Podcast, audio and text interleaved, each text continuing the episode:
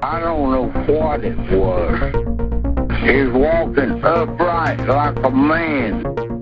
Sightings in and around Vermont. Bigfoot sightings across New England have been reported. Red glowing eyes, about seven feet tall. Red eyes, big old fangs, claws coming out through three inches long, you know, just sharp as they could be. There has been another UFO sighting flying over the Royal Botanic Gardens. There are 500 UFO sightings in the world every month. The truth is out there.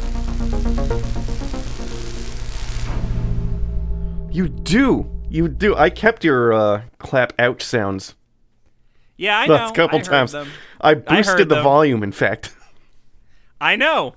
I've heard them. And I deliberately was trying to hide the ouch on the last one. But I caught it. Um, so I think if people have been paying attention to your Instagram, uh, congratulations, Brandon. I had, I have, a, I have a, uh, made a baby. A baby is I coming. made a baby. a baby. A baby. A baby. Yeah. A baby.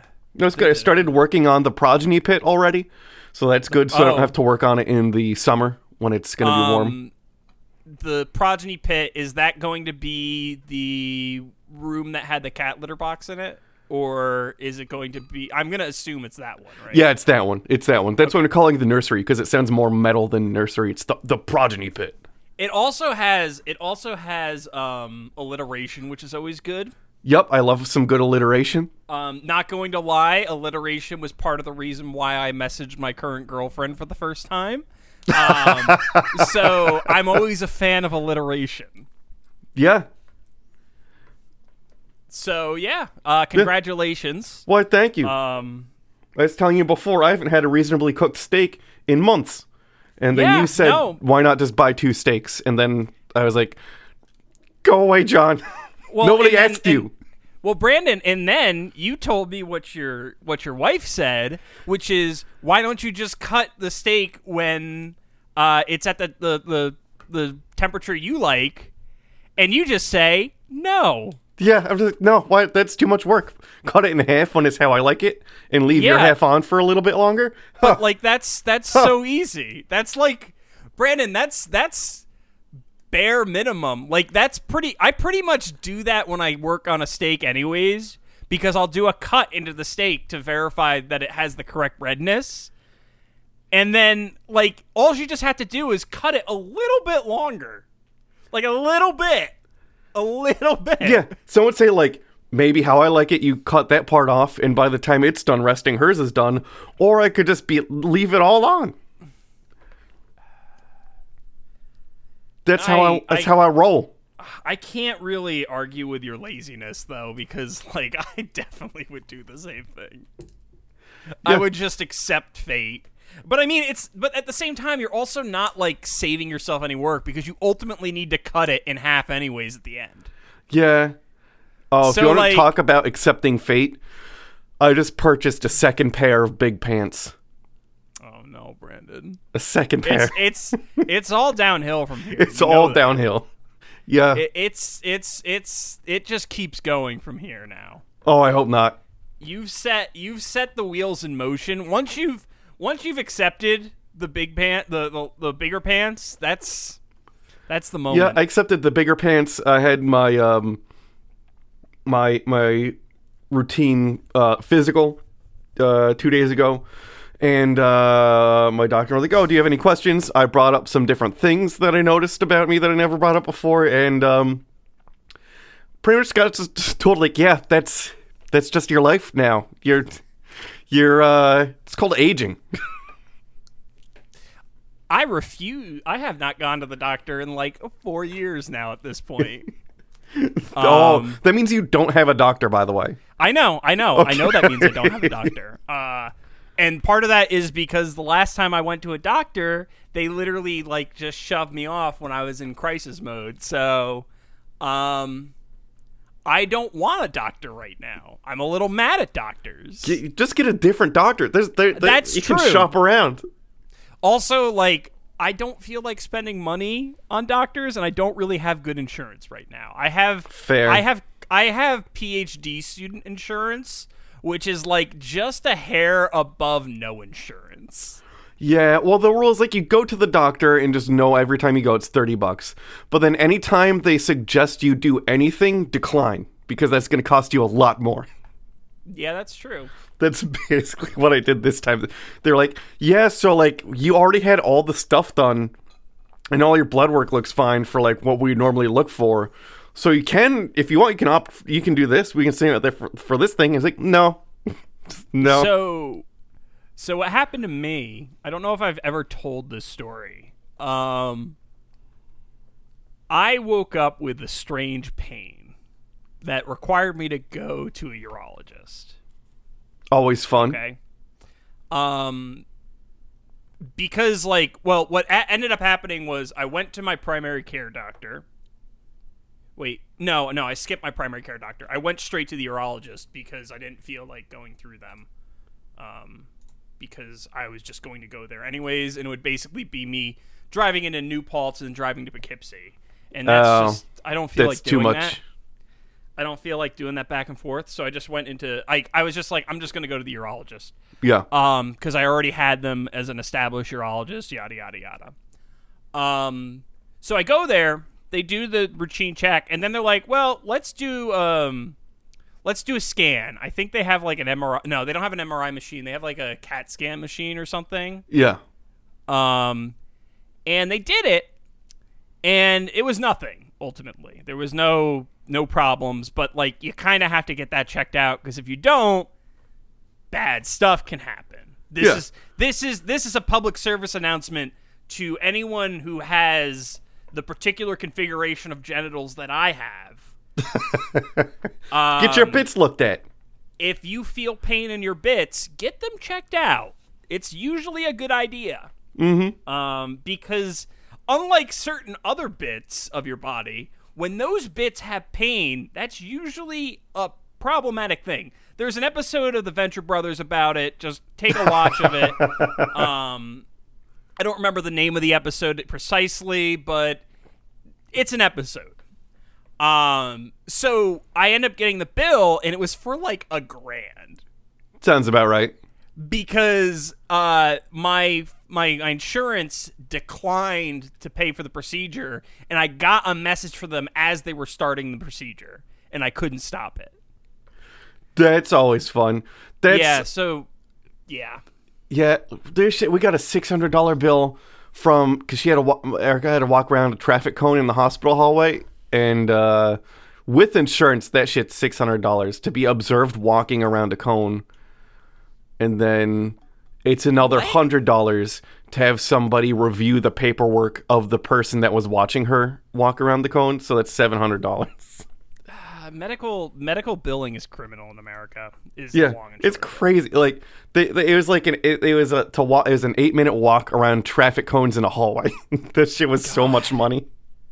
I I hope you're ready for uh for the the crimes against your wallet that are going to happen soon. Oh, the most expensive thing I ever saw uh, uh, saw was um, looking at uh, baby stuff. The hospital in which we're going to go to offers private. They they literally offer private suites, and nothing Okay. sounds more expensive to me than a ho- a hospital using hotel language. I didn't look at Yeah. the price, but she mentioned private suites, and I was just like, nope. I was like, don't even get comfortable. We're not like, we're not. You're getting the fuck out of there. yeah, yeah, We're bringing our own ibuprofen and Tylenol. yeah. I was like, we're, there's a bench outside. We're gonna have the doctor come out. yeah, they have like private suites and all this different spa shit, and I was like, no, Jesus Christ. No. a hospital should not Oh, have my spas. Uh, Jesus. And she agreed, by the way. We we've been doing dealing with this shit forever. So Here, ha- this is this is your stick. yeah, Bite. yeah. No, not I'm not. I'm not that bad. I'm I'm No, I know, I anti-private hospital suite I, no, I know. I'm I'm with This is- accommodations this is- for two people. By the way, really. Yeah, so that Huh. like I could also spend nights there. That's I was like, I don't intend to spend nights there. Like I'm gonna be Yeah. there until until we can leave. Yeah, that's fair. That's that's that's totally reasonable. Um, But I will accept. Like I've, I've I went to college. I passed out on plenty of floors. I uh, I'll curl up on a floor, no problem. I I- I have a real serious problem in which I don't um I don't like going to hospitals. I don't either. Uh, they make me feel really uncomfortable and like constantly like fearful.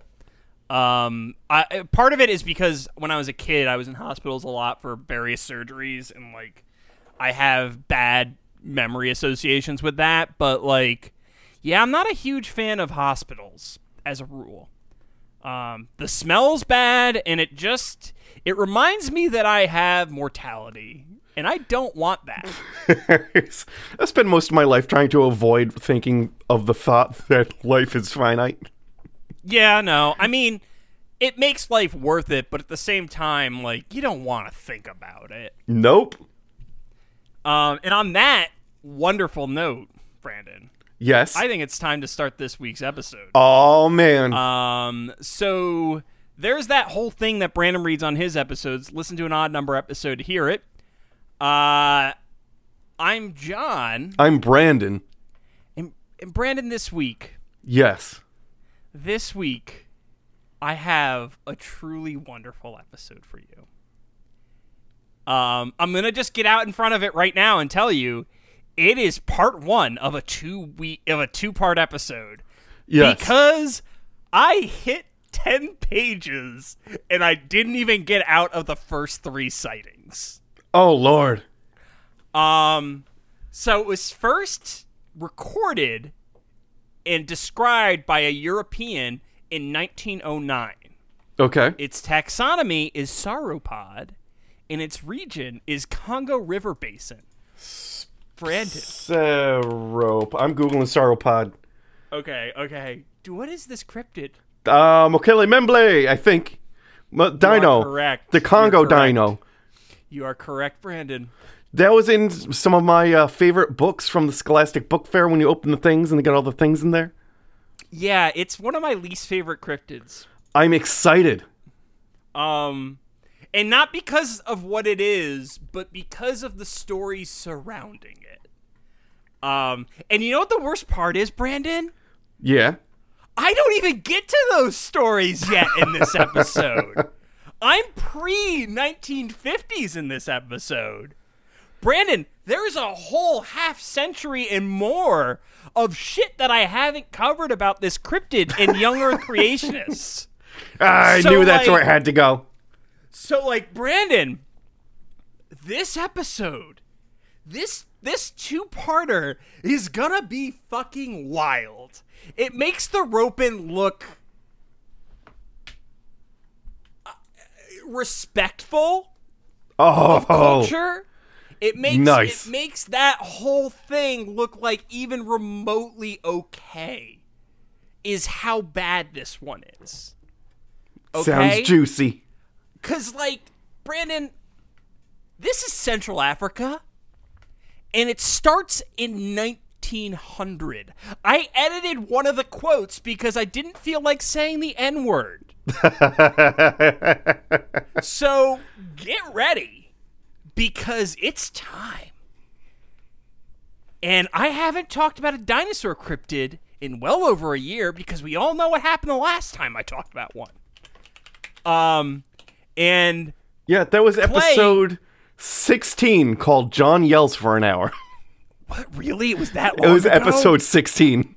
Jesus Christ. Yeah, I kind of avoided dinosaur cryptids deliberately. Um, because I like dinosaurs. I like dinosaurs a lot. I have all the Dinobots multiple times.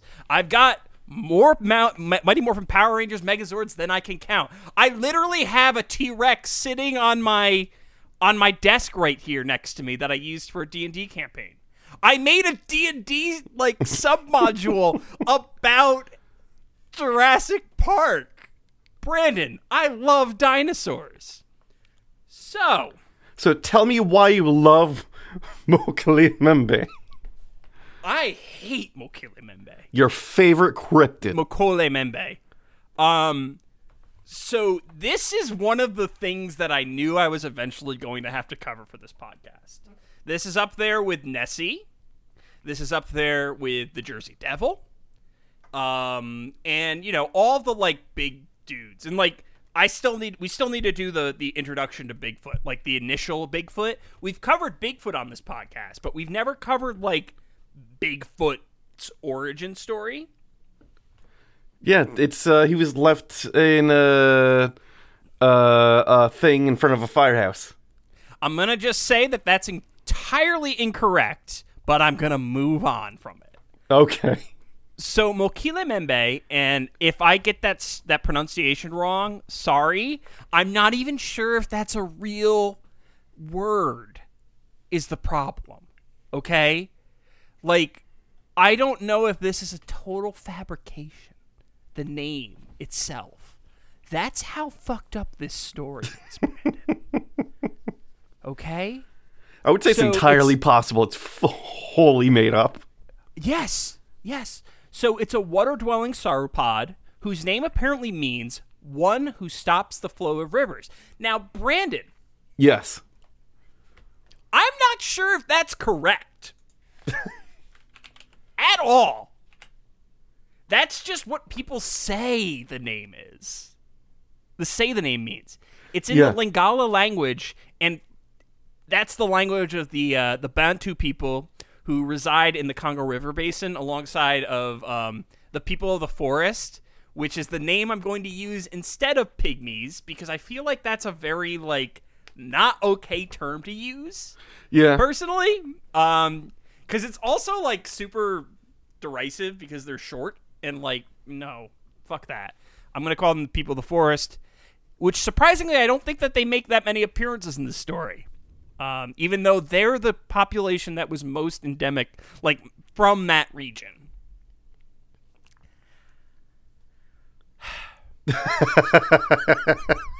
I just see you preparing yourself. so like i said not sure if this like like every part of this story is in huge like scare quotes because like i found books that say that these things were said i found articles that say these things were said it's a part of the lore around mokile membe Mokole Membe, whatever. Um, but I don't know how much of this is remotely true. and when I say true, I don't mean that the cryptid exists. Because I don't think the cryptid fucking exists. I'm just going to tell you that right now. Okay? Because I But can you prove it doesn't? no, but I don't think it does. Now, I don't know if any of these fucking stories are true in any way, shape, or form. There's only one that I really dug into, and that's like the last, like, 30 minutes of this episode, Brandon. so, before I get into this descent into madness, let's talk about the Congo River Basin I like the Congo River Basin. it's pretty cool. Um, it's a lot ecologically really like dope. Uh, it's located in Central Africa. It's about 3.7 million square kilometers or 1.4 million square miles, which is like near five times the size of Texas and three times the size of Alaska, I believe. Um, now that I'm saying that out loud, I need to verify those numbers because um, I think I might have accidentally compared kilometers against square miles. But still, regardless, it's bigger than Alaska or Texas. Texas. Um, the region, as I said, is absolutely massive. And it reminds me how terrible the Mercator pro- projection is and how, like, Yeah. racist, uh, like, how, like, it's incredibly racist when you think about it. Like, it, it wasn't trying, I don't think it was trying to be racist, but it makes Africa and South America look like they're nothing. Yeah, it, it wasn't trying to do anything, but it, it like wildly changed the perceived size of land yeah, masses. it, it's it's really affected how valuable we view particular portions of land, and it's super problematic. People just use globes. Mm-hmm. That's all I'm gonna say. Just use fucking globes. I don't care about maps. Get them, get that shit out of here. Just use a globe. It's a globe. what do you have against um, cartography? I have a problem against the Mercator projection. It's a bad projection. Um, I like the ones that have like the the the like circles because it's like effectively a globe, just like the printout of the Oh, the globe, like laid the out. little yeah, the, I like M- that McDonald's cuts. Because it's it's less of a um, it, it's less. It's not a projection. It's like literally closer to it. But that's Yeah. So what's your opinion map talk. about maps missing New Zealand? You made a very confused face. So there's a shit ton a of thing? there's a shit ton of maps that just don't include New Zealand at all. Ju- just Google That Google Google already auto. There's a Reddit for it. Maps without New Zealand. Wow, that's a that's a whole fucking thing. Yeah, we're we're very bad at map. Yeah, well, I could have told you that. what is this? what is this map? What is this map? Who who in their fucking right mind drew this map? Bunting's map of the world, circa 1580. Brandon, Brandon, Brandon, this map is the worst map I've ever seen in my life. Let's see. Oh yeah, that's a good one. That's, a good bad one. Map. That's a bad map. Um. Wow, that's really bizarre. Huh. New Zealand is in Africa, right? okay. Um. That's so far beyond what we're we're talking about, but God, I hate that that's a thing. That's terrible. Um. Maps. Uh, so. Um you might know this, and I might have brought this brought this up on the podcast before, but maps are really closely tied to my PhD. To like a disgusting degree. Um like maps are very important um because they help us negotiate space and understand what's going on around us. Um I I personally am studying things as they relate to location-based games and um, locative apps, which is a slightly different thing, but like they're kind of modern maps, like like you know, paper maps. It's just Yeah. different. It's a different. But those apps, those applications are not available if you live in New Zealand. Oddly enough. I was in the middle about. I was in the middle of trying to explain something acad- actually academically valuable for this podcast. Um, but I'm gonna stop now. Okay. um, because I'm already I'm already at my limit. Like researching this topic has already put me to my insanity limit. Um, and after this, I'm probably gonna have to just take a nice long drive with the windows slightly cracked, just to kind of, you know, cool off this just manic energy that this is giving me. It is nice Um, outside. It is nice. It is nice. I might even ride my bike. I'm not sure. We'll find out. So, um, matching its huge size, the region contains either partially or wholly 10 countries. Angolan, Angolan, Angola. Angola. Angola, Angola, Gabon, Burundi, Cameroon, Central African Republic, Dominican, the, the Dom- Dominican, Democratic Republic of the Congo, Rwanda, Tanzania, and Zambia. So, oh wait, that's nine. Did I miss one?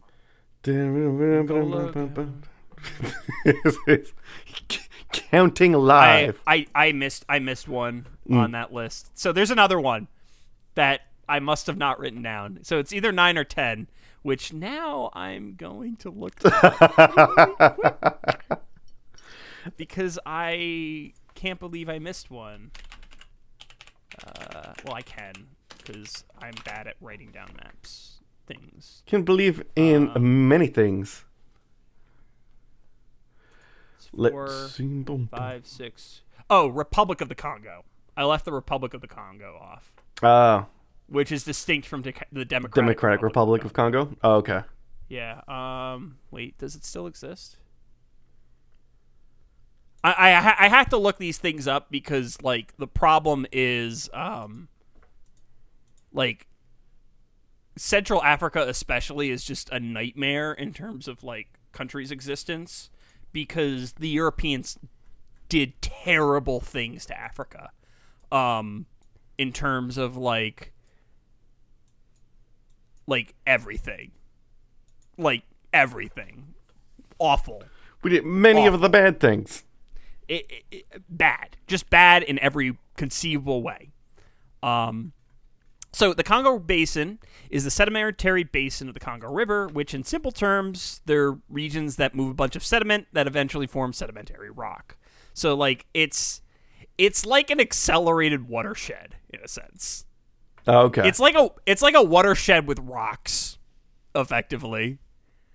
Um, Everybody likes so- rocks. yeah, that's true. They rock. Um, There's no. no.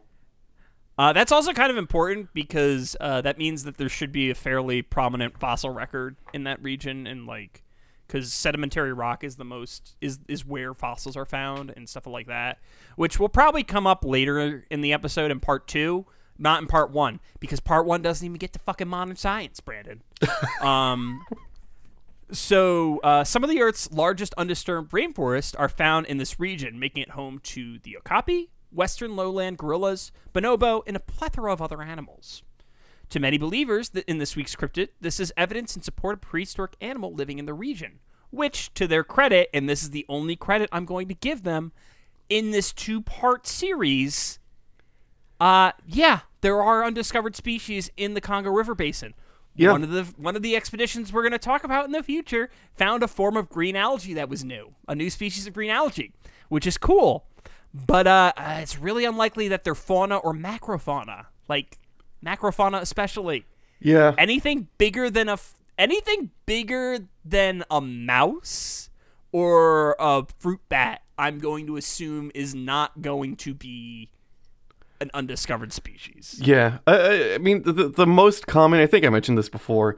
Um, discovery of of new uh, species are um, what we thought were color morphs, or just uh, an existing species where one just happened to be differently colored, and it turns out no, that color morph is actually an entirely different species. Also, you didn't no- mention that bonobos like to fuck. They really do. That is true. That, Did you- that's did you the have- first thing I learned in school about them. Were you made to watch Humanzi? Yes, I watched Humanzi. Yeah, that's a weird movie. Yeah, It's weird that it's weird that they made us watch that in school. I don't know if I. I know I watched it not in school, but I don't re- recall having watched it in school. We had to watch it. I had to watch a part of it at least in school. It was it was weird. I miss watching stuff in school. What I want to get for the house is uh, a big CRT TV that I can strap onto a rolling cart with straps going over the top. I was about to ask you if that's what you wanted to do. I miss those so much. And the projectors where you have to like write on the clear plastic and sheet and slide it on top. We watched Shrek. Fucking sweet. it just has a copy of Shrek stuck in it, like lodged in it. Mm-hmm. It's the only thing you can watch ever. Are you gonna watch the new copy. new new Shrek in 3D What? next month? It, it's hitting theaters. Well, and if you have HBO Max, you can watch it. It- it- uh, you need a 3D TV though, or you can watch it in it- 2D, I guess. Is it the original Shrek or is it a new? Shrek? No, it's a new Shrek. Okay. Okay, That's you sound sad, which you shouldn't be because I just lied to you. Okay. I was about to say Yeah. because like one, 3D TVs don't exist anymore. Uh, no one's making home media because 3D releases. nobody wants 3D. Actually, there's a who is it?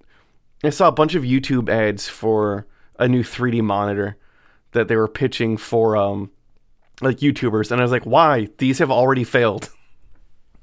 Nobody wants that. Like Nobody wants that. We've we've actually bypassed 3D and moved straight to VR Yeah, because because the thing is 3D was effectively a stopgap to VR. Yeah. So okay, whatever. Um. Anywho, I would also be remiss if I didn't also mention that the region was fully colonized by Belgium, France, and Portugal in the 19th century, which is extremely critical. Um, because I have a feeling it has something to do with the origins of this story that Which I'm not even sense. getting into this week. I have a hypothesis for what uh, Mokele-mbembe is, at least the ones that the Europeans describe. And uh, spoiler alert, I have a strong suspicion it's fucking with the asshole white people who are who are dominating our area for no good fucking reason. um, because that's effectively what the Yeti is. It's a fuck you white people. Yeah. Um. So. Yeah. Uh, I, I think I think we underestimate how much, how likely those types of stories are in history, where it's just like a we purposely trained him poorly. Yeah. It's a very uh what you call it um Kung Pow Enter the Fist. movie. yes. Uh, I missed that movie. I just watched Kung Fu Hustle the other day. That's that's a good movie. That's an actually well done movie. Stephen Chow. Um, Yep. It's a lot slower than it's a lot like more classically structured as a movie and a lot slower than Kung Yep. Pow though. Um, but Stephen Chow films are generally like that. Yeah. Uh, they they very heavily rely on the hero's journey and frequently pre um uh pre like the mermaid they featured Stephen Chow as like the main character. yeah. So, um, but they're pretty good in general. I think they're very really funny movies. Yeah, they're good. and it just real Jalen is pretty good. he's good and Bruce Leung was the um the played the beast in the movie, like that older guy who did like the frog style stuff, but I didn't realize he was I didn't realize that was Bruce Leung. He was like back in the day when like kung fu movies were like big. It's L E U N G if you're looking for it. It was him, uh, Bruce Leung, Bruce Lee, and Jackie Chan were like the three big names when that style of movie was big. I was I was and then he to- kind of so- fell off the map or and then i so if he looks familiar or i mean i didn't recognize him but i was like oh damn that's him when i figured it out I caught myself from saying something really ignorant, and I'm not gonna even mention it okay outside of that. So, oh yeah, him. Okay. yeah i was like damn he, that's that guy i love Um, that guy So Brandon, it's time to get to the fucking monkey. let's get to the 30 monkey minutes in. give me Brandon, the monkey john ready. i want your Get- monkey Get fucking ready for this shit. give me i'm so cover- much. i'm covering myself in vaseline this is going to be a long ass episode. I'm just saying that at the top. I'm sorry. It's a long ass episode because there's a lot.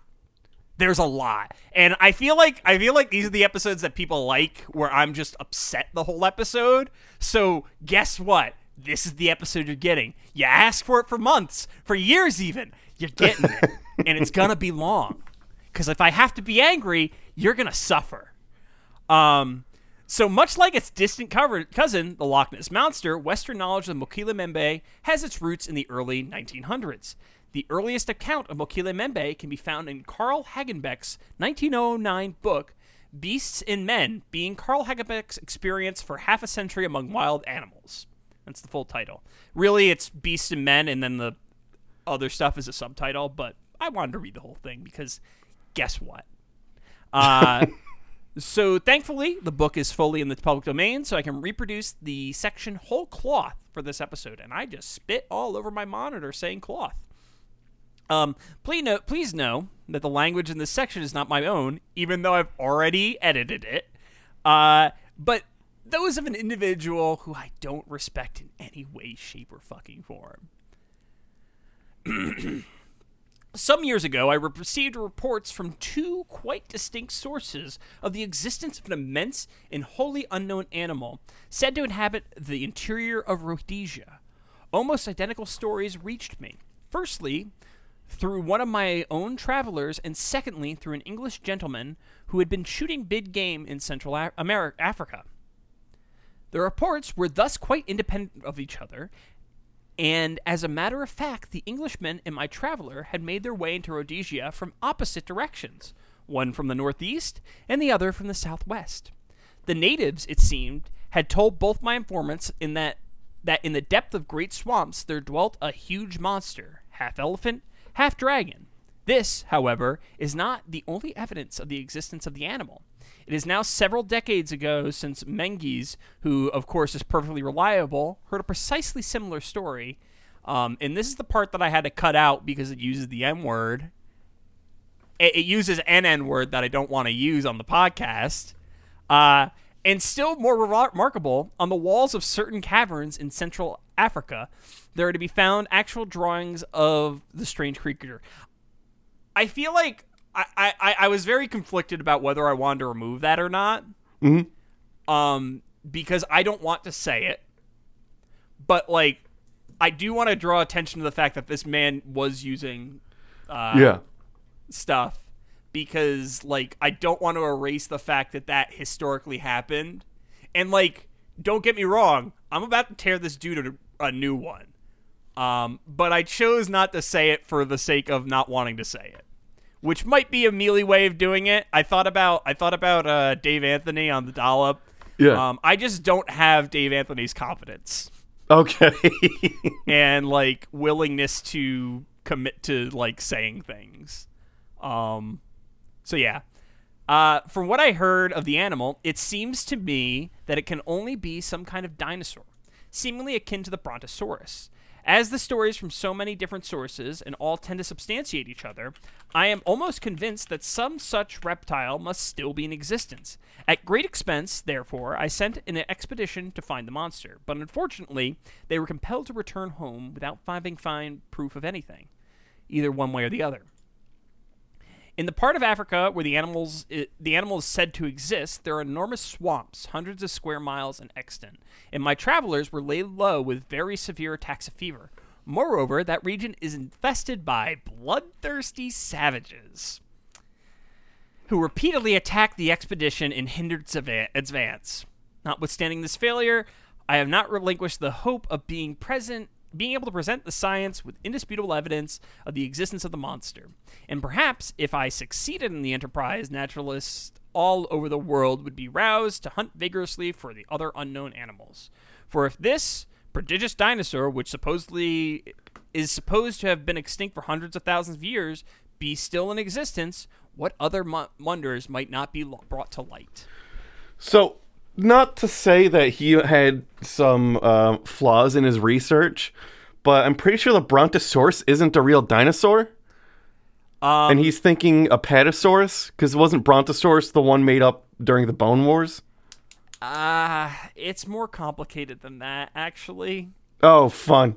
Brontosaurus might actually be a species of dinosaur. I I was reading the research on it because I was going to call that out and it's really confusing. It it's it's super confusing um because like I think in 2015 somebody said that it was another like it was a part of a a G like its own species because it was originally a subspecies of Apatosaurus. Well, it was originally its own species, then it got changed into being a subspecies, and now it's back to potentially being its own species. Although I don't know if it's necessarily the same skeletal structure and bone structure. It might just be that they named it Brontosaurus for the sake of like bringing that creature back into existence. I, I don't. I don't. I don't know, Brandon. It's not my area of science, and it's super hard for me to follow, and I'm not even gonna even remotely begin to unpack that. Okay. Um, but also, uh, you can't. That's one thing I won't critique him for because um, modern science at the time did believe that Brontosaurus was a real s- creature, regardless of its status as a real one or not. Now, Okay. yeah. So it wasn't like like everyone kind of believed that it was real. So it's not one of those situations where um like there was a that like real scientists didn't think it was real. Real scientists thought it was real. So um the description he gives is incredibly basic. The creature is described as being half elephant and half dragon, and then compared to the Brontosaurus, which, as I mentioned and you mentioned, is a contentious animal. Yeah. Uh, Carl focuses more on the surrounding story than the actual creature, which makes sense given he himself hasn't seen the creature. However, the account is practically a footnote in, in a larger book. Interestingly, his account doesn't really differ all that much from modern appeals to cryptids existing. In fact, if we were playing cryptid bingo, I'd be walking home with an electric blanket on this one. Um, because the first account is in a region that isn't remotely close to the area where the creature is famous for. Seriously, Brandon, Rhodesia is modern day Zimbabwe, which is approximately one Zambia away from the Congo River Basin. Uh, second, the uh, the description uh, of the creature is vaguely specific. Carl provides no meaningful description of the attributes, but synthesizes it to be a brontosaurus for the reader, which is kind of a hallmark of most cryptid sightings. Is it's like, oh, it's this thing. Um, I don't give you any evidence that it's this thing, but it's this thing. Believe me. Uh, then there's an appeal to tradition, as he claims that the creature, which hasn't been sufficiently described, has appeared in cave paintings of the region. So it's like, you know, oh, well, the people, the locals say it exists. Yeah. Um, look at these pictures; they exist. Yada yada yada. It's that's a super common thing. It kind of goes back to Mantis Man as well. Yeah, here's a petrogr- petroglyph that I'll use to affirm my own statement. Exactly. Um, additionally, he makes the oft-repeated argument: Look at how large the swamp, the Aryan swamps are. Couldn't you imagine something like this living here? Ah, Um, no I- one would ever use that argument for anything ever. which is always used. Um, which I will give him a bit of credit on this one. Um, I don't think he's he's not so. At that time, you didn't have satellites, No. so like nobody really knew how big that area was or what the fuck was in it. Who was European? The people who lived there knew what it was, what was in it, but not the fucking assholes who were conquering it. Um, and the last free space on my bingo card was a white guy taking control of a situation he really didn't need to, which is pretty much every cryptid story. Yeah. What's the? Ele- I was confused by the electric blanket. I, I don't. Is that like a prize you get when you win bingo? Yeah, like it was it was a joke, like because it's usually like at a old folks' home, so like they have an electric blanket, and like they like it because it's warm. Old people are like cats. They like warm things. I mean, I like warm things, so like it, it kind of would work for me too. There's. I have an electric blanket if you want one. No, I don't, because I, I actually am scared of electric blankets for like uh, overheating reasons. Okay. I, I have I have really bizarre fears, like that are grounded in the idea of things catching fire. Fire is basically my one true fear. If I'm going to be completely honest with you, Yeah, you and Frankenstein. yeah, I'm, monster. I might I might be Frankenstein's monster. You might. That would make that answer a lot of questions. Actually. It would answer a lot of questions, yeah. like my ability to freak, speak French, which I'm not going to to show you right now. Frankenstein's monster spoke I'll- French. Did he speak French? Yeah, in the book he spoke French. Mary Shelley, you you're crazy. Ah, no, not really, because the idea was he was like hyper intelligent. Like, um, I think I think the real horror of Frankenstein's monster was like the idea that he would replace humanity as well, because he was just a better form of human, Yeah. effectively. Um, so yeah. Now, on to Carl Hagenbeck, Hagenbeck himself. He's a problematic historical figure. As all, like, as most white people are in this generation, particularly white explorers. He's incredibly problematic. White explorers have never done anything wrong ever. Yeah, yeah. Um, so he's hailed for being the father of the modern zoo, which is already There you go. kind of kind of already a uh, a strike in the problematic column for him. Yeah. Um, also, the I cause have, for some cryptid sightings is animals escaping zoos. yeah. So I have like I have two, there's two types of zoos in my book. Um, the Bronx Zoo, which is okay. Mainly because it promotes conservation, and if it's re- rehabilitatory and all that kind of stuff, I'm okay with it. Um, actually, I'm going to amend it. It's there's three zoos. Bronx Zoo type zoos that do conservation, uh, local zoos that are like local fauna, right? That they're keeping, Yeah. like like usually domesticated animals. If it's just domesticated animals, that's fine because it's not like they're suffering in any way. Typically, um, effectively, it's a farm, really. At the end of the day, um, and then there's Tiger King zoos, which I are basically every other zoo, in my opinion. Yeah. Um, so I, I, zoos and me have a weird relationship. I, I'm just not a trying to zoo fan. I so uh, I like being able to see animals, but like I'm also super deeply conflicted by it because it's like, well, so it's Like- difficult because so certain animals' habitats have been destroyed by humanity, right? Yeah. And like ethically speaking, I don't want those species to go extinct. And zoos are kind of the only way they can avoid being extinctified. Yeah, like if they provide the right things. Like the the th- kind of zoos I don't like is the zoo. I just bumped my mic. Second time this episode. Um, like the zoo by my house. If you know the where that is, the one um, by where Yeah, there's like the one. stadium, and all that, where they just yeah. have like a cow in like a cage the size of this office. like that's Yeah, that that's not that's cool. that's rough. That's a rough one too. like that Uh, It's like that that that zoo is just filled with like animals in cages the size of a room and they're all bigger than me and i'm like that doesn't seem cool it's it's pro- it's all problematic, Brandon. yeah It's all problematic. but he's even more problematic, okay?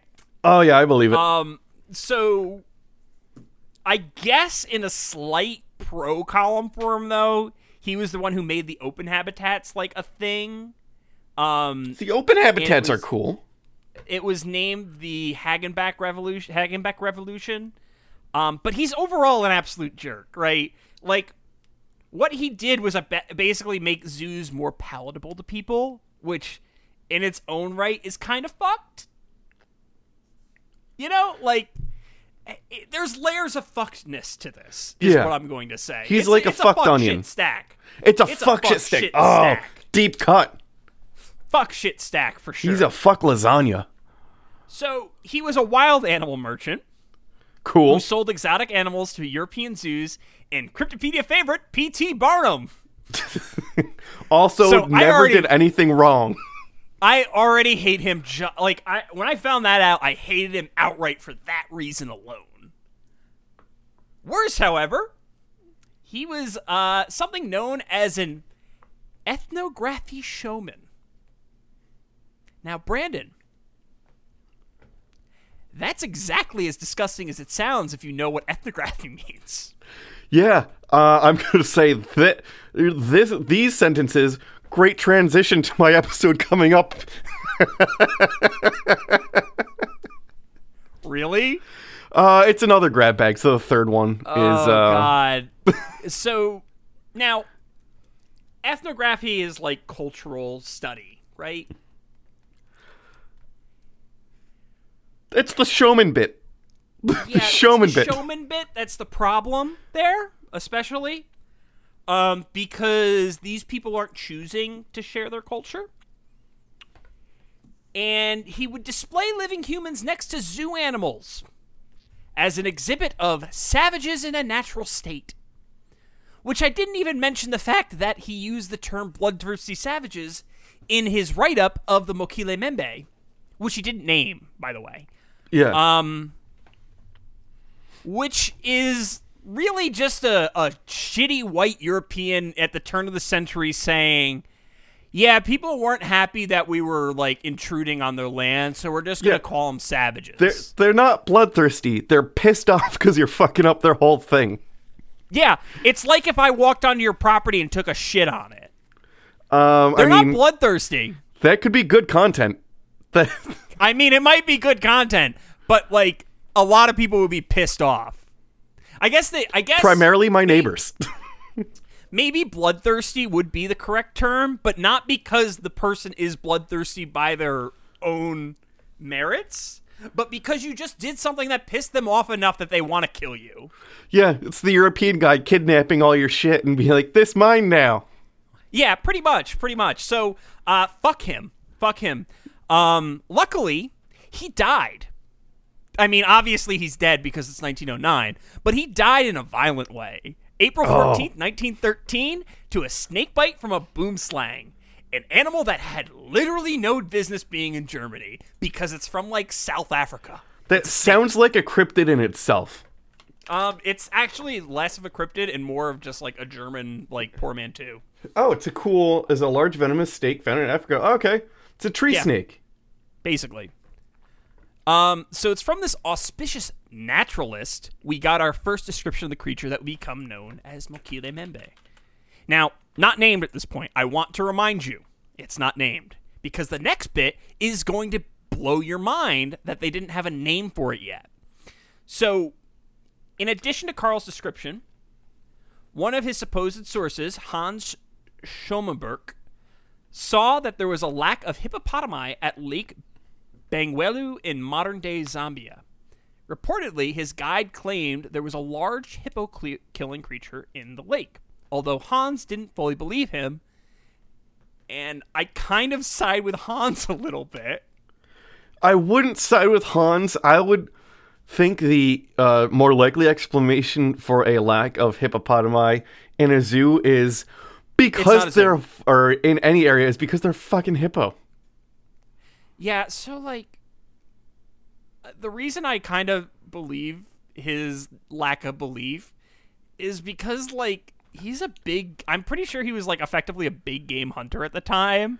Yeah, like So, like- hunting. And am I wrong in thinking that hippos are, are like moving water more than lakes? Are they more like a river than a? They're they're like everywhere. Are they everywhere? Oh, Yeah, they're they're also like super violent and probably way scarier than Mokele-mbembe, oh yeah. like as described. Uh, kill more um, people than uh, the crocodilators. Crocodiles. Yeah, it's Yeah. it's a serious thing. They're they're fucking vicious.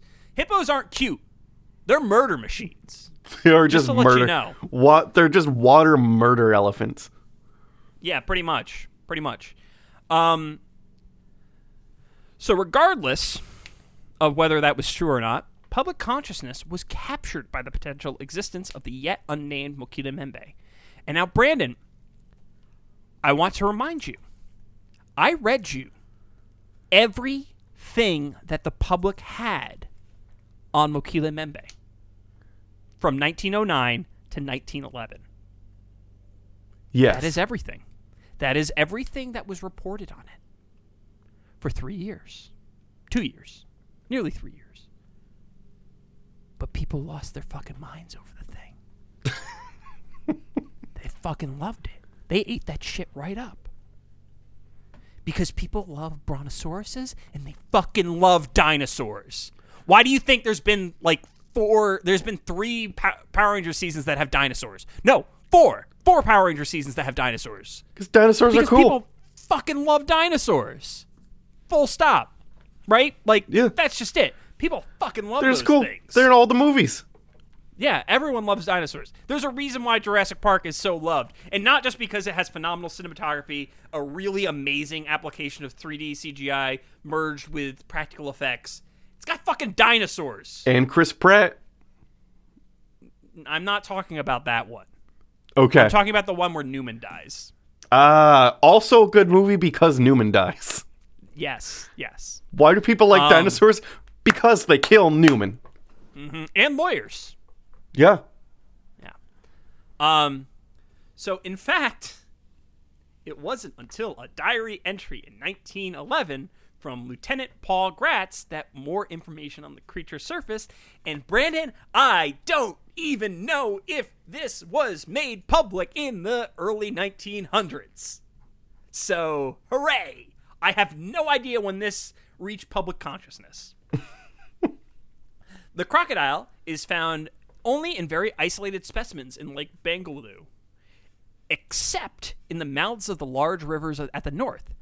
In the swamp lives the Sangha, much feared by the natives, de- a degenerate saurian which one might confuse with the crocodile were it not that it has skin with no scales and its toes are armed with claws, which I'm pretty sure crocodiles have claws on their toes. Yes. I did not succeed in shooting an asanga, but on the island of Mbala, Mbala, I, I'm sorry, I don't, I'm really bad at pronunciation, which if you've listened to this podcast at all, you know. Um, I came by some strips of its skin. Um, so there's slightly more meat on the bones of the description. However, it's incredibly lacking still, and it more or less matches with pulp descriptions of the Brontosaurus, but only superficially. Um, I want to point out again, like the depictions of Brontosaurus that everyone was familiar with are totally fucking wrong. If you're imagine Brontosaurus in your head, imagine uh imagine an Apatosaurus in your head. You're probably wrong. Whatever you're thinking of right now, probably not what it looked like. Almost guaranteed, folks. Yeah. a lot of uh, artistic license back in the day. Yeah, like almost guaranteed that's not what that creature looked like. Like pretty much like I can almost I don't like doing 100% like facts, but I'm pretty close to 100% that it's not what it looked like.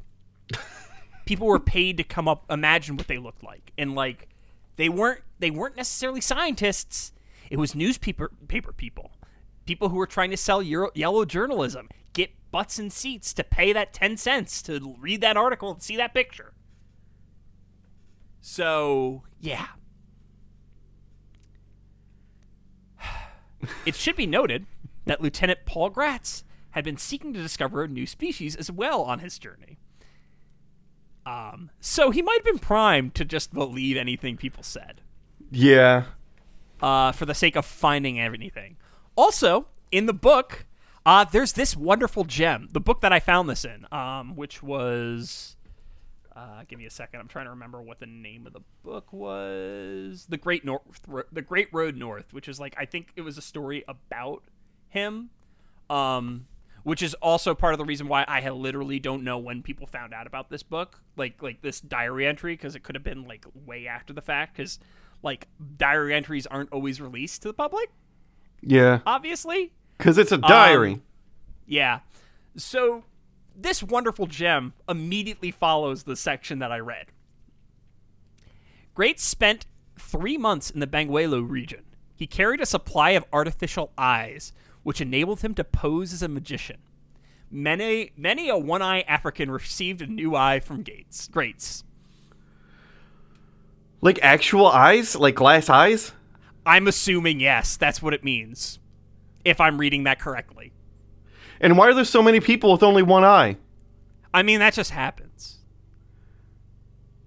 Like that that just happens to people. Like What I'm kind sure of fucking happened. magician are the? I'm just confused. Like it was composed of but with eyeballs. yeah, I, I don't know. It was fu- it's weird. It's weird. It's weird. It's Yeah. weird. It's weird. It's weird. It's weird. Um, I mean, also like we're talking about early 1900s, so like, um, there's probably less of a chance that there's techniques for saving an eyeball. Uh, Yeah. like like we also have to acknowledge that the the 20th century had a lot of medical advances in it like a lot lot um like at the start of the 20th century we weren't that far away from bloodletting folks Yeah. Do we? I think we. St- well, some weirdos still do bl- the well bloodlets. bloodletting bloodletting i think has certain uses like very very but like it's very narrow It's only good if your humans or humors are off balance. Yeah. um, I think it has. Mm, there, there is. Uh, one second. There's. I, There's a few infections that still use it. really? Yeah. Uh, polycythemia.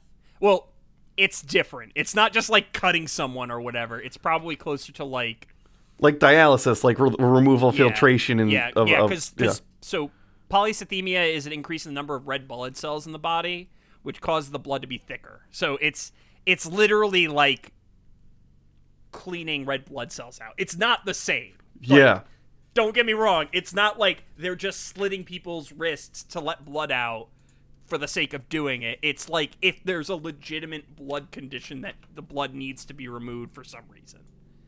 Um, because like I'm looking at all these, and all these are are all the ones. Yeah, iron overload. They're all relating to diseases of uh, of the blood, pretty much.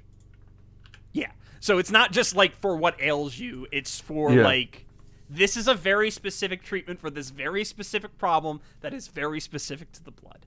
Um, how do we get here? Because I was talking about medical advances, and we were talking about a, a fucking guy who was handing out eyes like he's fucking Johnny Appleseed of the eyeball. What's up? What? I feel like you're. I. I. You just. You just Oh, kind of went silent. So Oh, I, I, like I, I, was something up. populating the spreadsheet.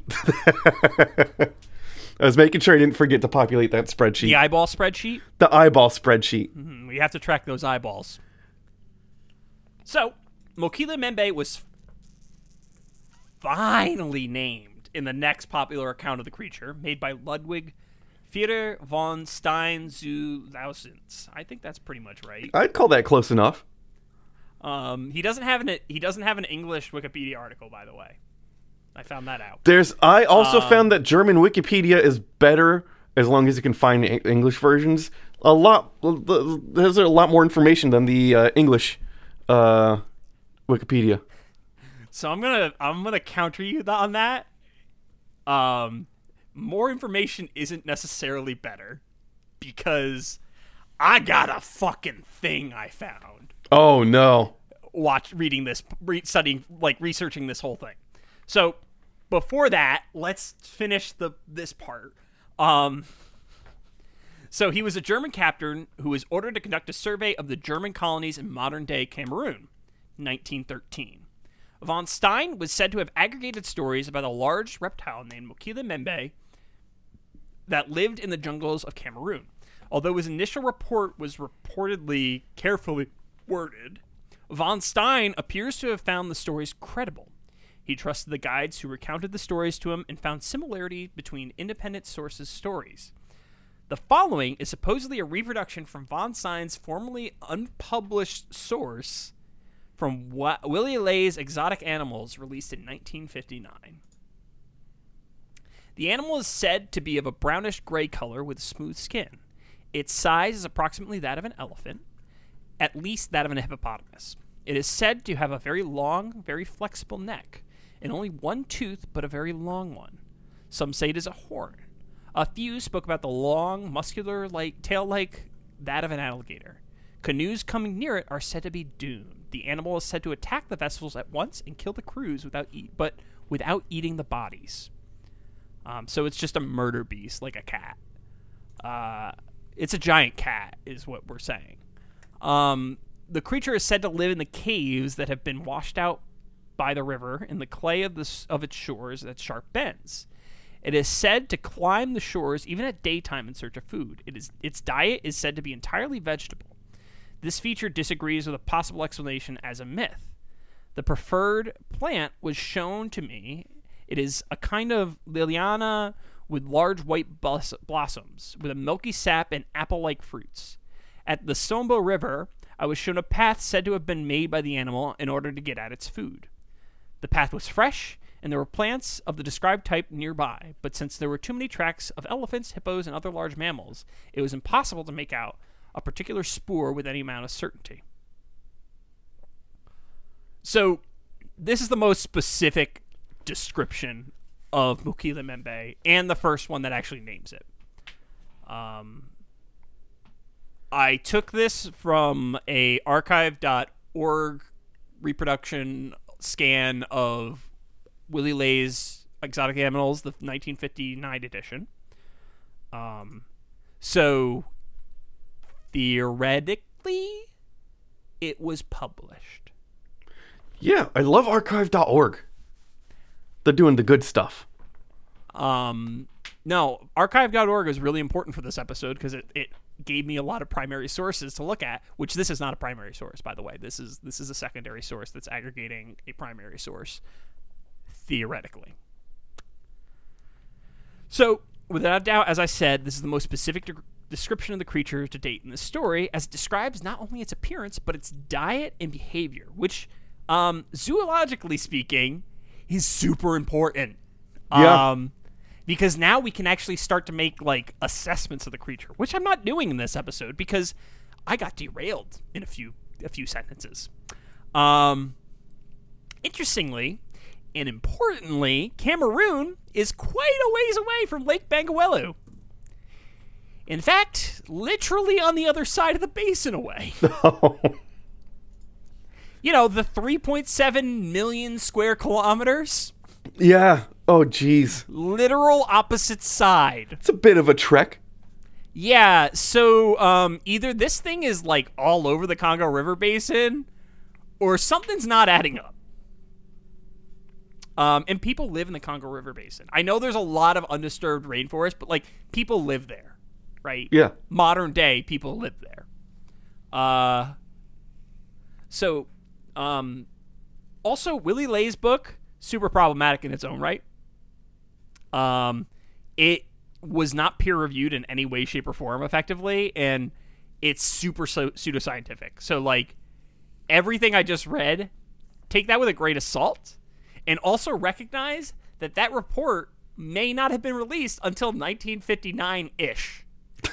so, Mokele-mbembe uh, was not named officially until then, effectively. And and not only that, Brandon, it's a like a footnote inside of a story about Ishtar Gate, Yeah. which is its own episode that I forgot entirely about Ishtar Gate.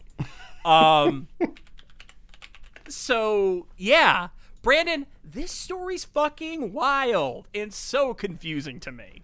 Sounds like it's got a lot Um, of branches. It does. The thing that's most confusing about it to me is like I thought that Mokele-mbembe was like this big like stand on its own cryptid, but really it's one of those cryptids that like shoots off of a bunch of other cryptids and like Yeah. is told in passing and like fragmentary, um, which is kind of different than a lot of like historic cryptids because usually usually stuff like Loch Ness Monster stands on its own. It's its own story. It's it's discrete from other things. Mokele-mbembe's mixed in with a bunch of other shit, right? Um, and it's usually not the focus of whatever is happening. Um, like for example, the the first appearance of it is a footnote in a book about the dude's life. It's his memoir, right? Um, he didn't release that to the public. It wasn't like a news article or anything. He just mentions it offhandedly, and then like media takes it and runs with it, and people love it, and like it's a whole thing, right? And then like this story is a subsection of a larger story about an actually historical thing, right? Um, but people, of course, take actual historic things and ascribe additional meaning to them, which Ishtar Gate is definitely one of those things, which is a Sumerian, a piece of Sumerian art, if my memory is correct. Um, it's been a while since I read up on it. Uh, something about depictions of dragons or what have you, and people think, oh, well, they sh- they they painted it, so it must Oh, be is real. that what that's from? I was trying to it- remember what Ishtar Gate was. yeah, I think that's the case. So like, um, uh, so like that's but that's like a super, a super common trend. Oh, like, yeah. Like people, yeah, it's it's actually really it's beautiful. It's a beautiful, beautiful, beautiful, beautiful, beautiful, and it's in it's it's in Babylon. I was wrong. Um, it's gorgeous. It's a it's it's like this blue, like navy blue with like gold filigree and inlays, and ah, it's it's a wonderful piece of uh, BC like pre Christian Christianity art, and it's just truly beautiful to look at.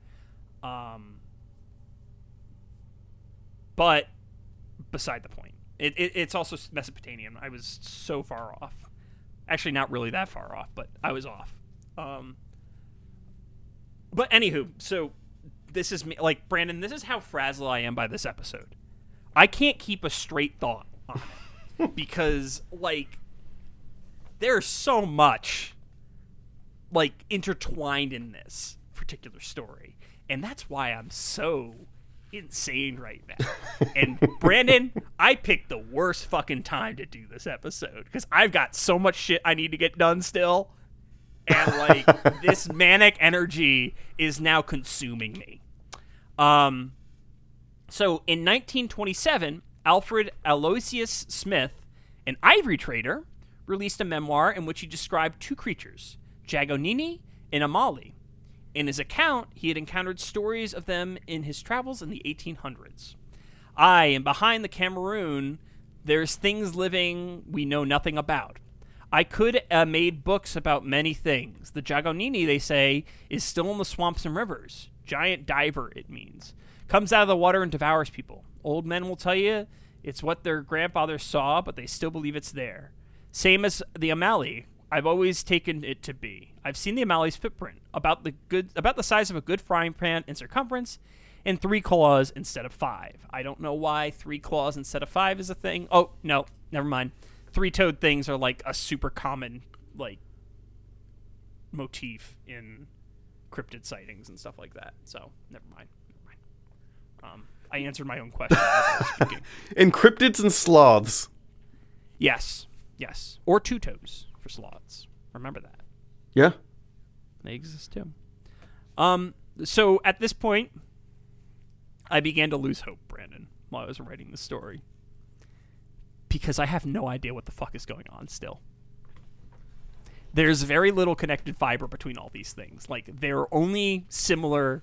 Like, most of these are only similar in the fact that they are describing a reptilian creature that is in the same region Yeah.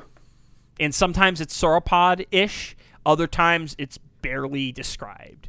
But Brandon, Yes. this is all a part of the canon of Mokele-mbembe.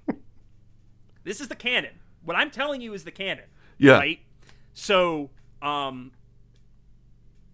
I have made a choice in doing this episode and like many episodes before this, I use credulous sources to tell the story, right?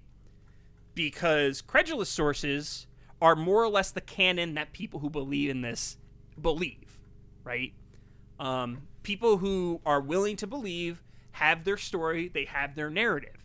That's important because that's what they view as proof of what's happening, right? And then we, as people who are reading and like, you know, there is a part of me that hopes that a cryptid's real, right? Like a like a mythical supernatural being is real because that's kind of a little fun, right? Yeah. Like, there's there's a bit of fun in that. But, but Brandon,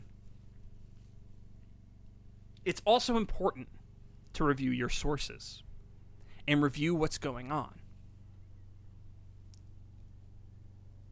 So, Brandon, what I'm about to what I'm about to talk to you about was what I thought was just going to lead me into like going into the modern era, Yeah. but it doesn't. Ooh, tasty. So, before the cryptozoologist arrived on the scene, there was at least one more instance in which the creature was supposedly alluded to. Now, I'm saying this from the credulous source perspective. Okay? Just keep that in mind. Yeah. All that I'm about to read to you, this is what what is believed by people who believe in Mokele-mbembe. In 1919 to 1920, the Smithsonian Institute sought to document the life in the interior of Africa. As the story goes, a 32 man expedition set out in 1919 to gather flora and fauna specimens as well as record the film of living creatures. The story, according to the dailyjournalist.com, which I'm calling out specifically because this is the thing that I was using as my uh, guide to navigate this story and like find things to explore and d- dive down, is as follows. According to crypto- cryptozoologists Loren Coleman and Patrick Huyghe, authors of the Field Guide to Lake Monsters, Africans guides found large unexplained tracks along the bank of a river and later in a swamp. The team heard mysterious roars which had no resemblance with any known animal. However, the expedition was to end in tragedy. During a train ride through flooded a flooded area where an entire tribe was said to have seen the dinosaur, the locomotive suddenly derailed and turned over. four team members were crushed to death under the cars, and another half dozen seriously injured. The expedition was documented in the Homer L. Shantz papers. Okay. So, how familiar are you with the Smithsonian Institute? I am not. Is that different than like the is is this an instance where someone is using the name of a well-known place in order to So this- give credibility to their own woo-woo shit? So, the Smithsonian is like a legit ass science organization that's Well, I know the Smithsonian Centered- is, but is Yes, that that's- different than the Smithsonian Institute? No. No, that's that's that's at, like the the Smithsonian same. Institute is a part of that giant umbrella, right? So, Brandon, Yes. The Smithsonian Institute is actual science. And what does actual science do? Takes a fuck ton of notes. Yep. So, this is a fairly serious story of true. Yeah, like a whole train flipped over and people well, died. that that and not only that, but like this would be recorded if they heard monstrous screams or whatever. Yeah. It would be a big fucking deal to the story. So, as I said before, up till this point, I've been using the Daily Journalist article as a rough timeline, seeking primary sources when possible. So, I um, type into Google Smithsonian Institute 1919 to 1920, Africa. It yielded a history of the expedition to the Smithsonian Archives, right? On the Smithsonian Archives. Um, so this article that I was basing it off of was from four years ago, which is 2017, right? Pretty sure that this article was available on the Smithsonian Institute at that time. Whatever. So it did yield a history of the expedition um, on the Smithsonian Archives. Superficially, there are some similarities to the expedition described in the article. So this there there was in fact an expedition that lasted from 2019, uh, not 2019, 1919 to 1920. That existed. There's incontrovertible fact that that was a thing. Okay. Um, the objective of the Smithsonian Universal Film Manufacturing Company African expedition was to secure additional specimens of plants and animals, primarily from the interior of Africa as well as South Africa. It began on July 16th, 1919, and ended July 14th, 1920. So, real as shit, right? Um, the Smithsonian Archive has it. I'm I'm inclined to believe that this actually happened. Yeah, that there Right, was that an this is- expedition. This is in their records. I'm inclined to believe this actually happened. So, no major red flags yet, right? Um, for the most part, the description matches, although there's no description of the number of members, but it looked like it was not 32. So I was starting to get a little bit, you know, whatever. Um, however, they have a description of the incident involving the train. Oh, oh, good. I'm sure it's highly similar to what was reported. During the expedition, there was a railroad incident in which two members of the expedition died Joseph Armstrong, business director, and William Stowell, cinematographer and director. Immediately afterward, the institution, re- the institution received conflicting accounts about which two members died. Um, but ultimately, it was those two people, right? So, So two people died. is that where the four people come from in the original article? Is that they were two different conflicting, and they just said instead of two, and like they just got four? No. No, no, that's not where it came from. Um, uh, so that's that's a hole forming in the the, the, the Daily Journal article. Um, the number of deaths has changed, um, and uh, I found a pretty so. Wikipedia has its faults, but there is one really good thing about Wikipedia. People love to fucking talk in the talk thread when an article is bad Oh yeah. like a lot. And the Mokele-mbembe article is terrible. It is one of the worst articles on Wikipedia I've ever seen. Full stop. Um, like the citation of the the the uh, Willy Ley book was not even valid. I actually updated the citation so it was pointing to a real archive.org thing. So like people could actually see that it was written somewhere. I Yeah. don't necessarily think that it should be used as a source because I think Willy Ley might have juiced things a little bit, but that's a whole nother discussion that isn't even remotely related to all the shit I'm about to go over. So the number so in the Wikipedia talk article, which has a whole section about this particular story, Oh, does it? Good. somebody somebody by the grace of whatever skeptical god exists took this story and piece by piece broke it down okay Uh-huh. so um and i want to say super thank you to tron villain who is the wikipedia user who collated all of this insane information um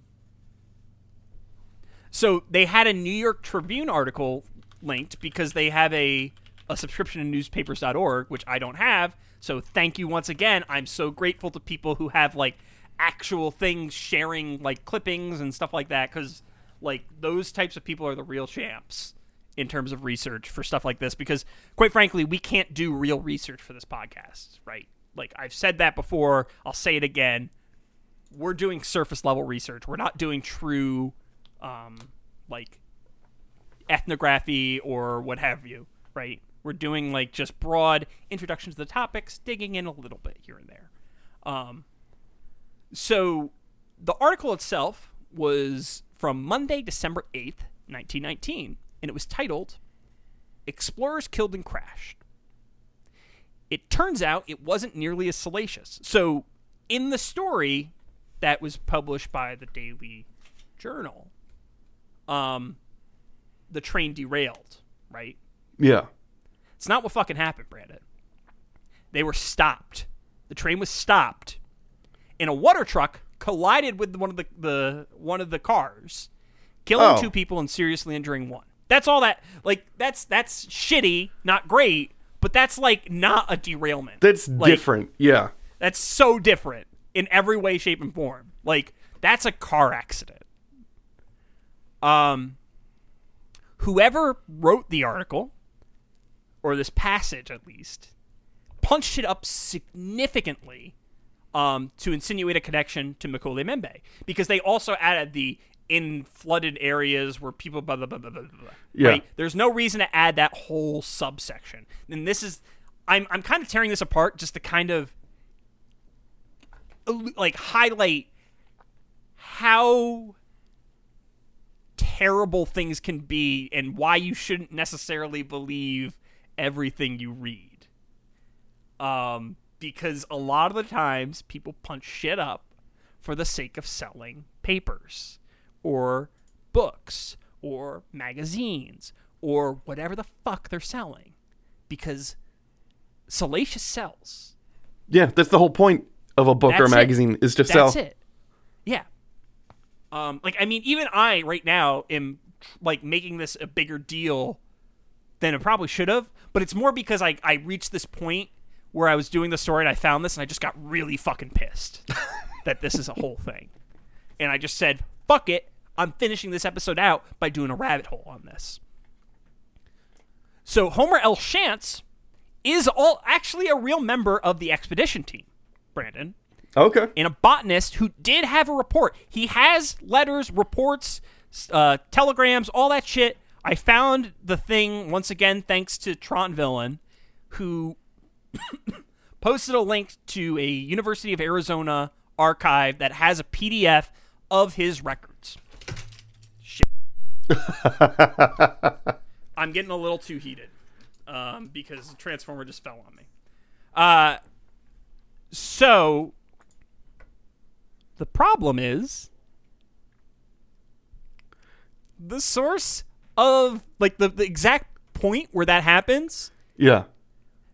there's almost fucking nothing on it like like in terms of like even remotely close to anything cryptid wise november 29th 1919 collected plants in the morning mostly for seed several orchids of which i collected the bulbs after a long tiresome tramp returned to the camp around 1 p.m found the following telegram from theory at elizabeth addressed to shantz at cough railroad wreck congo stop armstrong stowell both killed Stop.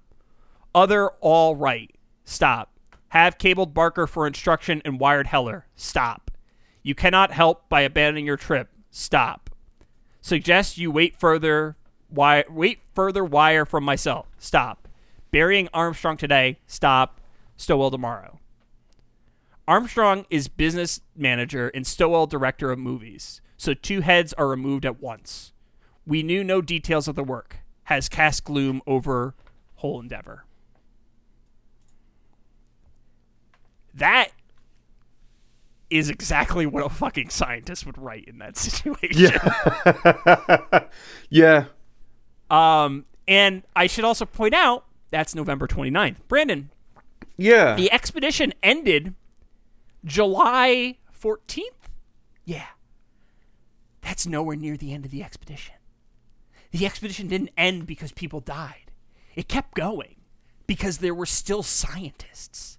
Yeah. They just lost the director and the fucking business manager. Yeah. So everything about like there's two kernels of truth in that whole article. That whole passage. Two kernels of truth. And they made it out to be so much more than it was. Or maybe I made it out to be so much more than it was. I don't fucking know. I don't know. definitely one I of mean, It, one of those is true. I mean, I my main problem, right, is like that's whenever you deal with someone's like whenever you interject someone dying into a story, um, you're doing it for a reason, right? Yes. Um, if you're you could be reporting just for the sake of reporting or something along those lines, but like let's be real, uh, whoever wrote this article was not doing it to report on it, right? Um, they were not doing this for the sake of providing information. They were taking kernels of truth and then telling lies about them. Because that's Yeah. all it is. Because it's an expedition where people died, so they're like, let's make it juicy. Yes. So like um I have a really big problem with people lying. And and maybe this is part of the reason why I freaked out over this so much. I have a problem with people lying about how people died, why people died, and what happened when people died. Because to me, that erases the life that was lived by that person. Um which is a bigger deal to me than anything else because uh, there's that whole notion of two deaths, right? Mhm. There's the first time you die physically, and then the last time you die uh, in the minds of people, Yeah. The last time your name is ever uttered, anyone ever thinks about you or whatever. Um, it's a philosophical thing. It, it's it's it, it's something that stuck with me pretty hard, and like I don't like the idea of people being used for a, as a puppet for an agenda or a story. Um, really, really does not resonate with me. Um, I don't. I'm also one of those people who doesn't believe in like speaking, not speaking ill of the dead because you know for whatever reason because that also kind of kills that person in its own right. Mhm. Um, and like this is this is something that I philosophically thought about a lot in my life, and part of that is because of Code of Honor, the Beast Wars episode. Oh, um, Lord. because of because of Dinobot in his quote at the end of that, and like, um, he's pretty great. Uh, I love Dinobot, and I hate the fact that so much of my philosophy is, um, is like couched in Transformers, but fucking, you know what? Fuck it. Um, so like in that episode, the final uh, thing that Dinobot said is.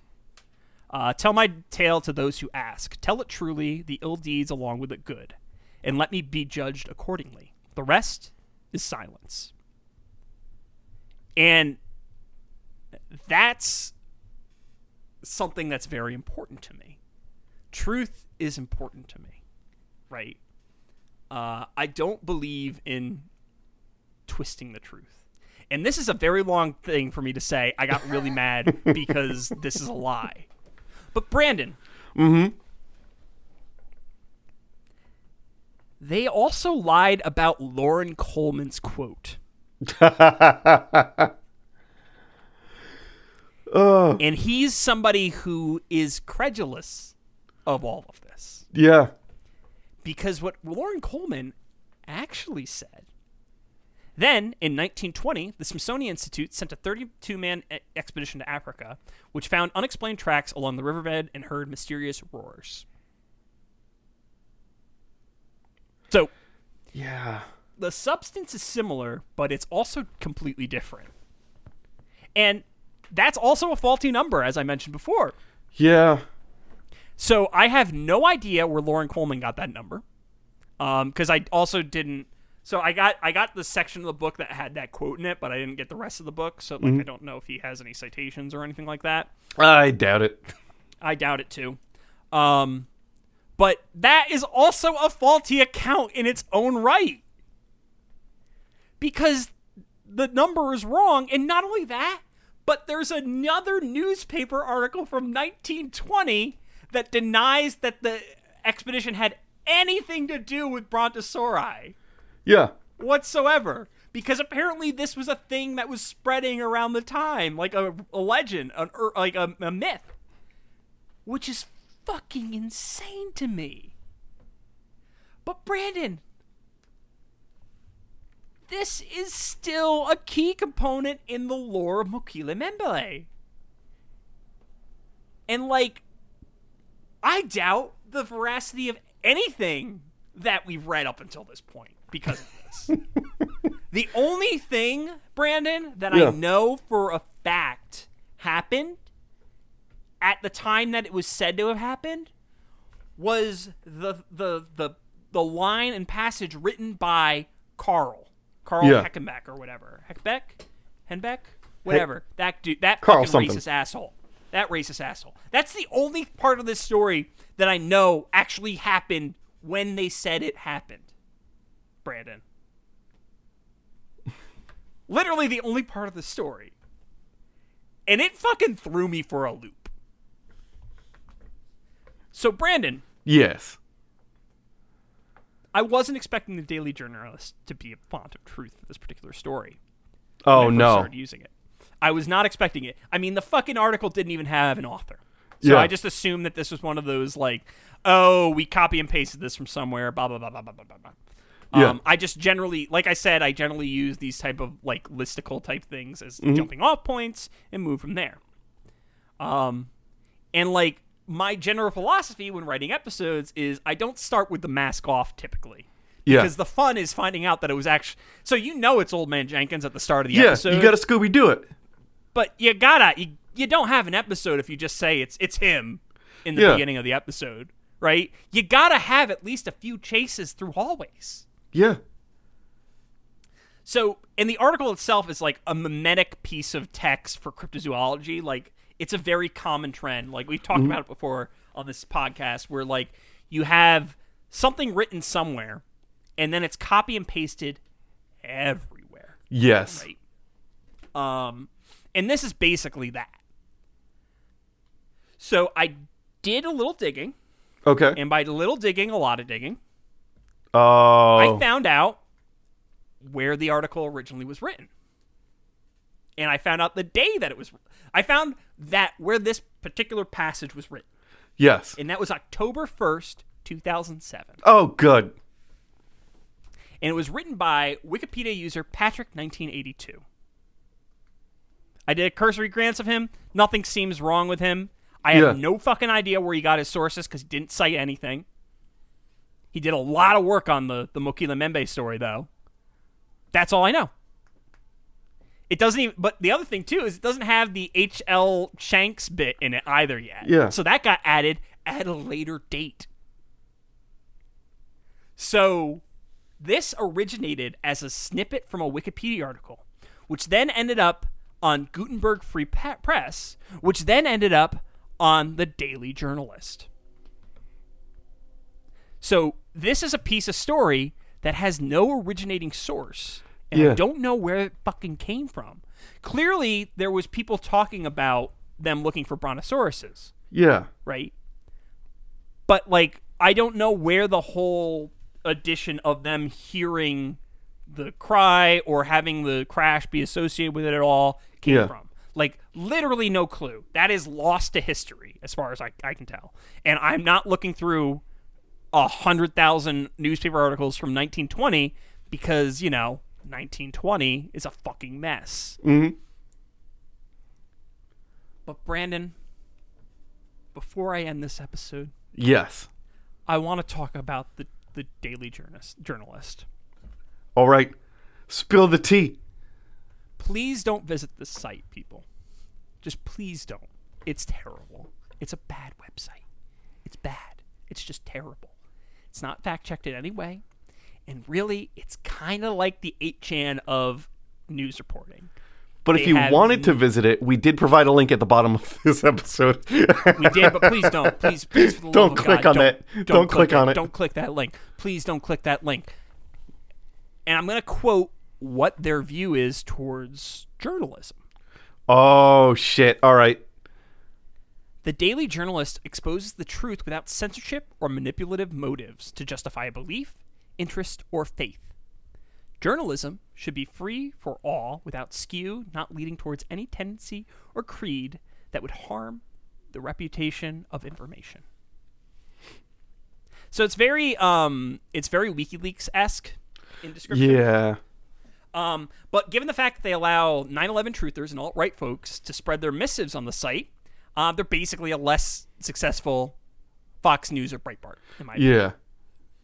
Um, the whole website feels like a scan, uh, and to my knowledge, it runs no ads. I turned off my ad block to see no fucking ads, Brandon. Huh. I have literally no fucking clue how it keeps the lights on. Like, Brandon, I don't know. I feel like there's something going on underneath the surface. Because Yeah. then, because then I looked up uh, the person who runs the site. Oh, that's exactly what I was typing into Snapchat to figure that out. Okay. So I looked up. So basically, I went into their contact and like about us page because I was Yeah. like, I need to fucking know who's responsible for this site because like the article that I was using was under a section called the Historian, Yeah. and then it was published by no one four years ago, March seventeenth, twenty seventeen, at one something a.m., which is indicating that it's probably a European uh, IP or address posting this thing. Um, whatever. Right? Yes. So the person who runs the site, its name is Jamie Enoch Ortega. Oh God. Okay. Okay. Um. So, I did a little digging. Not a lot of digging because at this point I was like, my brain was like, mm-hmm. I need to stop. I need to get out of this fucking rabbit hole, right? And I found his LinkedIn, Okay. and he says he has a degree from Ohio State University.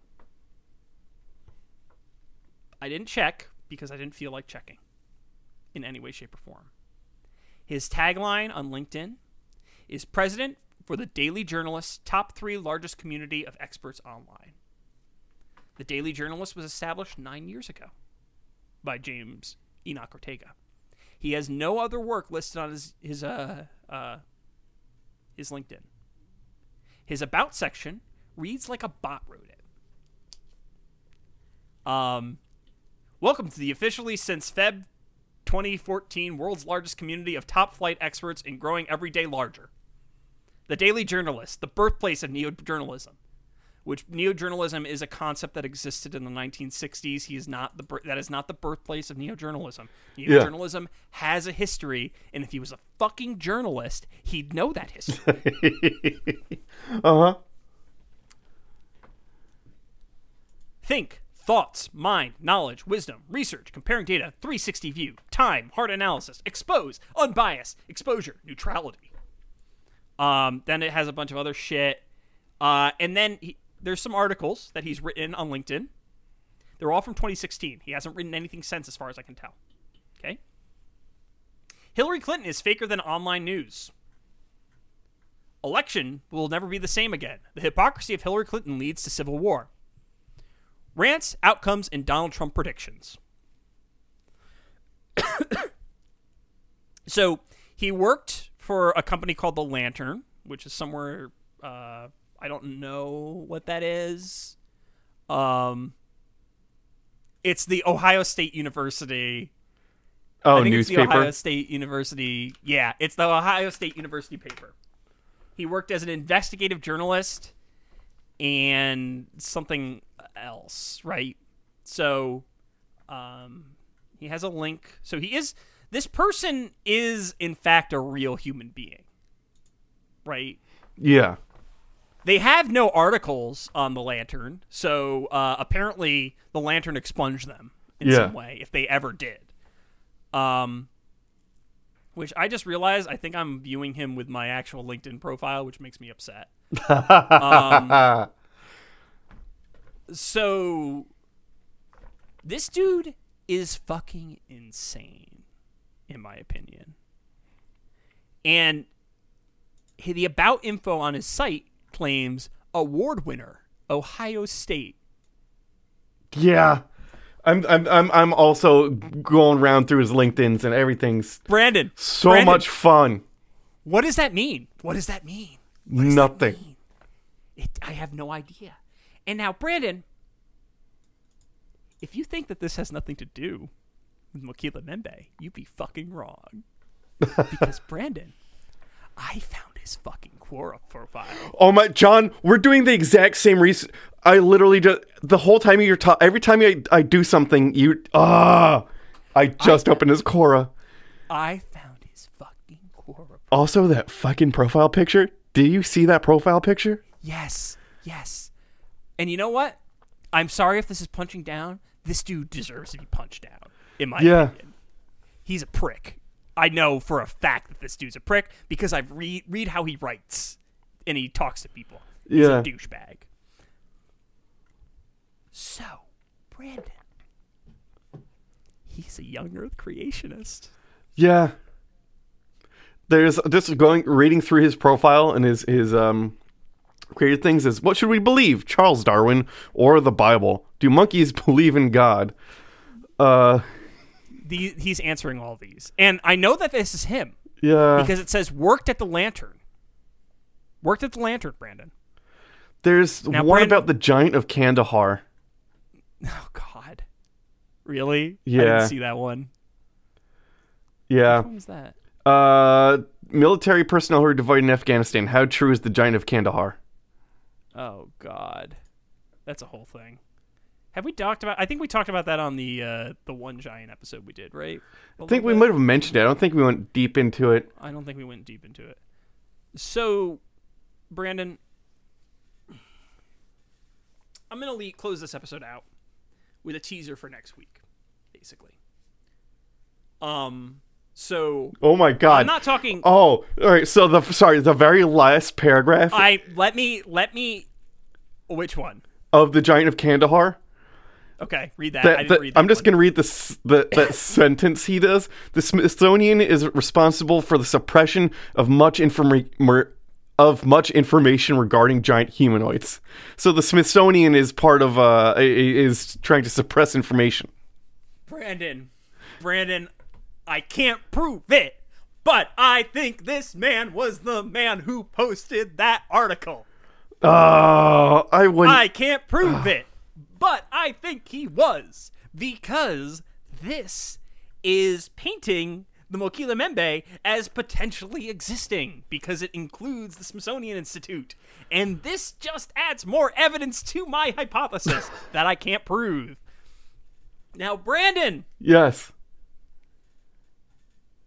I'm not going to talk about Mokele-mbembe anymore on the next episode. Really. Okay.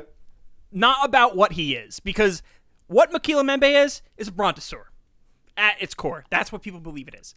People believe it's a living dinosaur, right? That's it. They think that it disproves evolution because if a living dinosaur existed, it disproves evolution. But as people have mentioned, uh, if the described version of Mokele-mbembe existed, it would in fact prove evolution because it doesn't look like the dinosaur that it's based off of at all. Yeah. So, a whole nother fucking thing. That's a whole nother mess of shit because people believe that pop media is reality. But Brandon, Yes.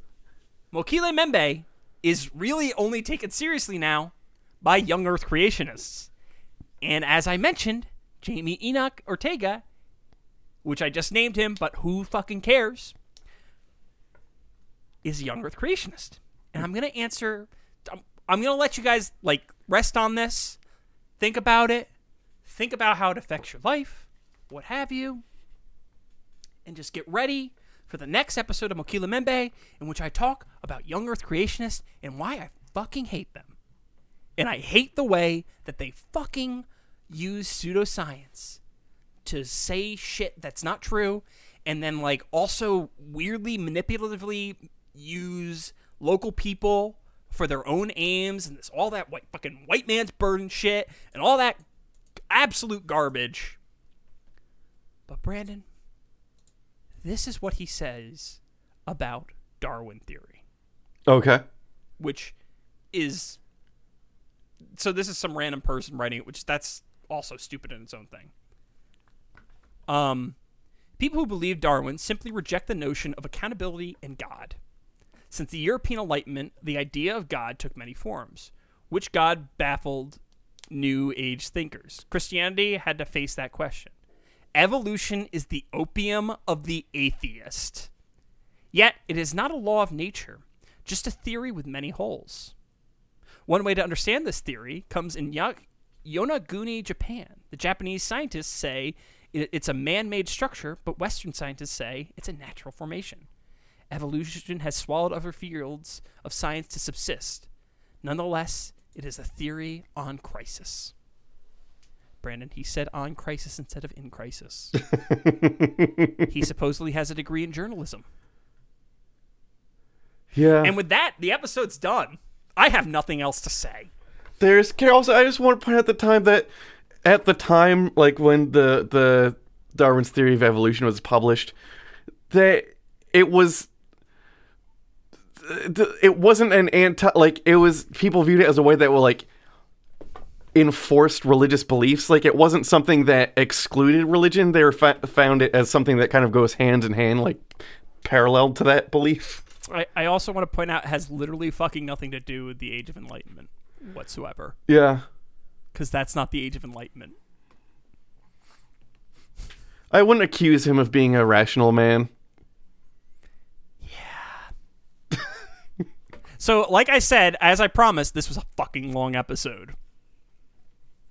yeah oh sh- I just looked over at the timer So I'm gonna. I think it's time to close out the episode. Uh, this has been Cryptopedia. Uh, as always, you can find our website, cryptopediacast.com, at cryptopediacast for Twitter and Instagram. Email us, cryptopediacast at gmail.com or us at cryptopediacast.com. Um, if you're mad at anything I said, take it up with me publicly on Twitter. Be a man or a woman. I was just gonna say, I was just gonna give out your Twitter profile as a joke, but okay. Yeah, yeah, no, no, fucking bring it. I'll fucking, I'll do whatever. I, I will.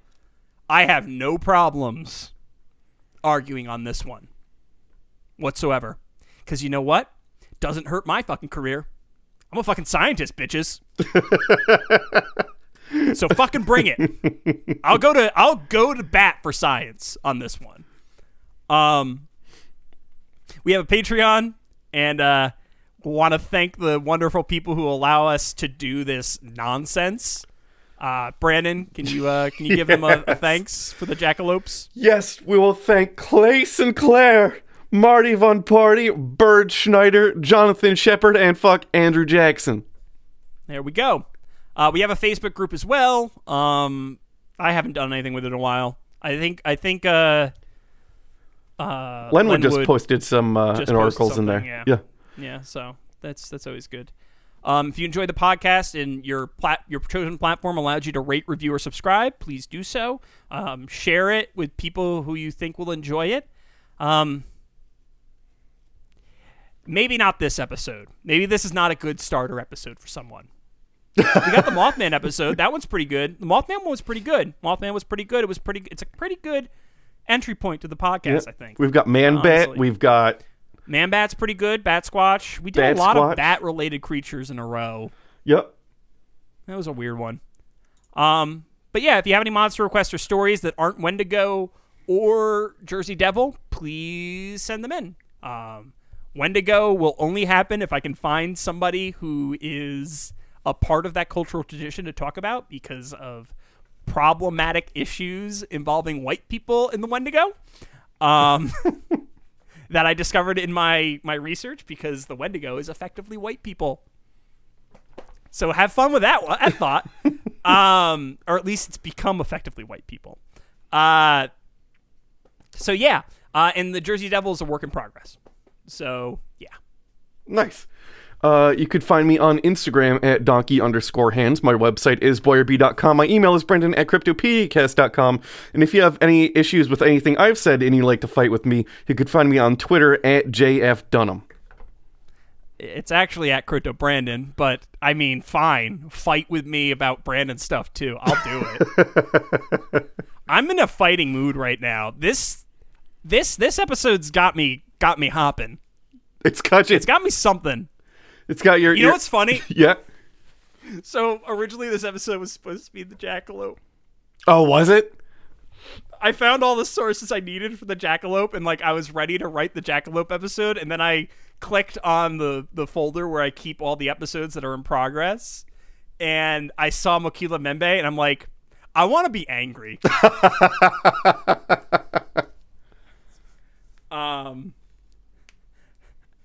So if you want to if you want to follow me, I'm on Instagram at mew2057. I'm on Twitter at JF Dunham. My website is johndunhamgames.com. My email is john at cryptopediacast.com. And I also have a toy review show called Toy Office. Um, I might be posting more content to that soon because I'm going to have more free time. Yeah. I Uh, know you've we'll been getting more toys.